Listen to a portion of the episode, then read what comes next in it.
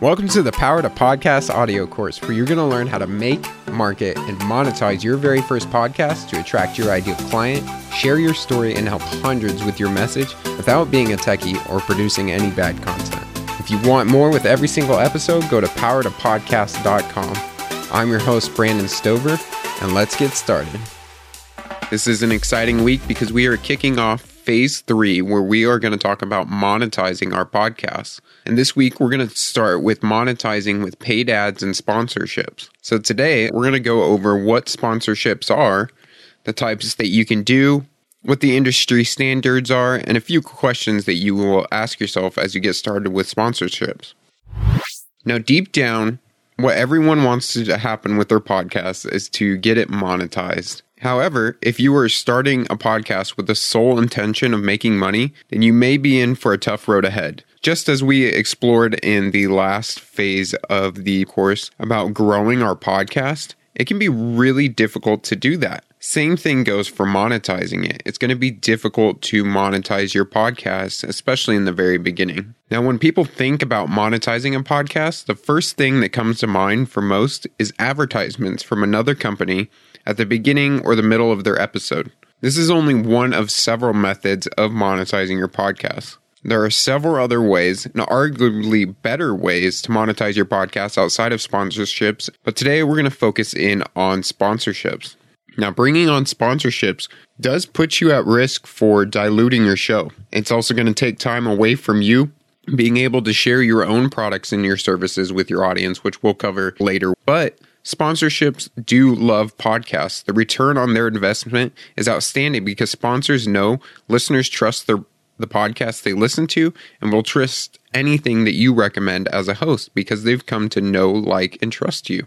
Another good question to ask yourself before getting started with sponsors is, when should I bring on sponsors? What I advise is sitting down and thinking about the least amount of money it would take for you to dilute your podcast with sponsorships. Is that $100? Is that $500? Is that $1,000? Get that number in your head before you start reaching out to sponsors, because we know that eventually when you are putting ads in front of your listener base, some of them are going to be turned off by that, and you're going to dilute your own message and take away time that you could be promoting your own products or service. So you need to know the dollar amount that you'd be willing to do that for. So sit down and think about the least amount of money it would take for you to take on sponsors. Now, sponsorships are obviously deals that you and some other company make for you to promote their product on your podcast. And there's several different ways to do this, and we're going to go over those right now. So the industry standards for podcasting are three different types. There's the pre-roll, the mid-roll, and the post-roll. So the pre-roll is prior to launching into your main content. The host will talk about the sponsor's product or service for about 15 seconds. A mid-roll is something that you have a little more flexibility with. Typically, your mid-roll is inserted somewhere between 40 to 70% mark of the podcast episode. And during these 60 seconds, the host will talk about the sponsor's product or service, often sharing a personal story if possible, and revealing some of the features and benefits of that product or service. The third type is a post-roll. This is typically between 15 and 30 seconds, and this is the last call to action your listeners will hear. Now, the podcast industry actually has some standards around how much money ads cost and how much sponsorships are going to be paying you. And they are based on a CPM metric, which really equates to cost per 1,000 listeners. So for every 1,000 listeners, you're going to get a certain dollar amount. And here are some of the industry standards. A 15-second pre-roll commands about $18 per 1,000 CPMs or listens. A 60-second mid-roll commands $25 per 1,000 CPMs. And a 30-second post-roll commands $10 per 1,000 CPMs. So in layman's terms, for every 1,000 people that you have listening to your podcast, you could get $18 for your pre-roll, you could get $25 for your mid-roll, and you could get $10 for your post-roll. Now, inside the worksheet today, I'll have a breakdown of some examples of how this could really add up for you, depending on how much your listener base grows. But just start looking at, how many listens that you have going on and start dividing that by 1,000. You can start doing the math of how much money you can make on sponsorship ads. Now, at this point, you may be asking, well, how do I know what my average listens are so I can determine my CPM rate? Well, what you do is you look at the download numbers of your episodes starting at 6 weeks out. Remember, you're guaranteeing a minimum number of listens to these sponsors, so you need to be confident that you're fulfilling your end of the bargain. Once you see that every episode is over a certain number of downloads by 6 weeks, that is your CPM.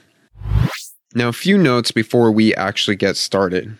The podcast host, the advertiser, and then the audience. These three people need to have a win-win-win in our situation. So again, this is a win for the advertiser, the person that wants to promote their product or service. It's a win for you as the podcast host, and it's a win for the audience. If it's not a win for all three parties, then it's really not a fit to have that sponsor on your ad.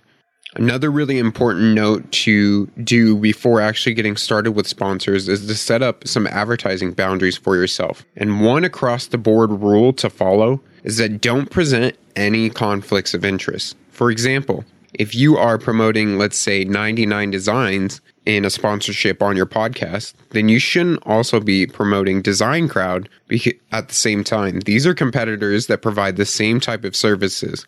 So you should avoid a conflict of interest by only working with one or the other of the sponsorships.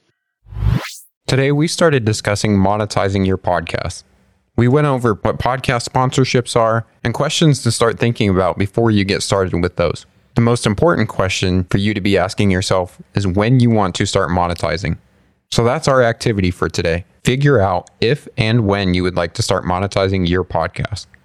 Thank you for listening to the Power to Podcast audio course. To get everything you need to make, market, and monetize your podcast, including tutorials, resources, templates, coaching, and even a private community of podcasters just like you, then visit powertopodcast.com and join today.